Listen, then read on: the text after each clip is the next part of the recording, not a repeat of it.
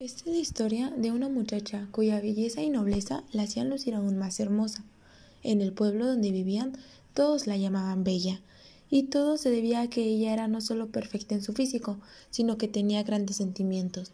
Su padre era un comerciante muy poderoso y que un buen día cayó en una gran ruina en la que cada vez se hacía más pobre. Al llegar este momento, tanto el padre como la hija fueron capaces de darse cuenta que muchos de aquellos que decían ser sus amigos los abandonaron, cuando fueron viendo que ya no había ni comodidades ni riquezas.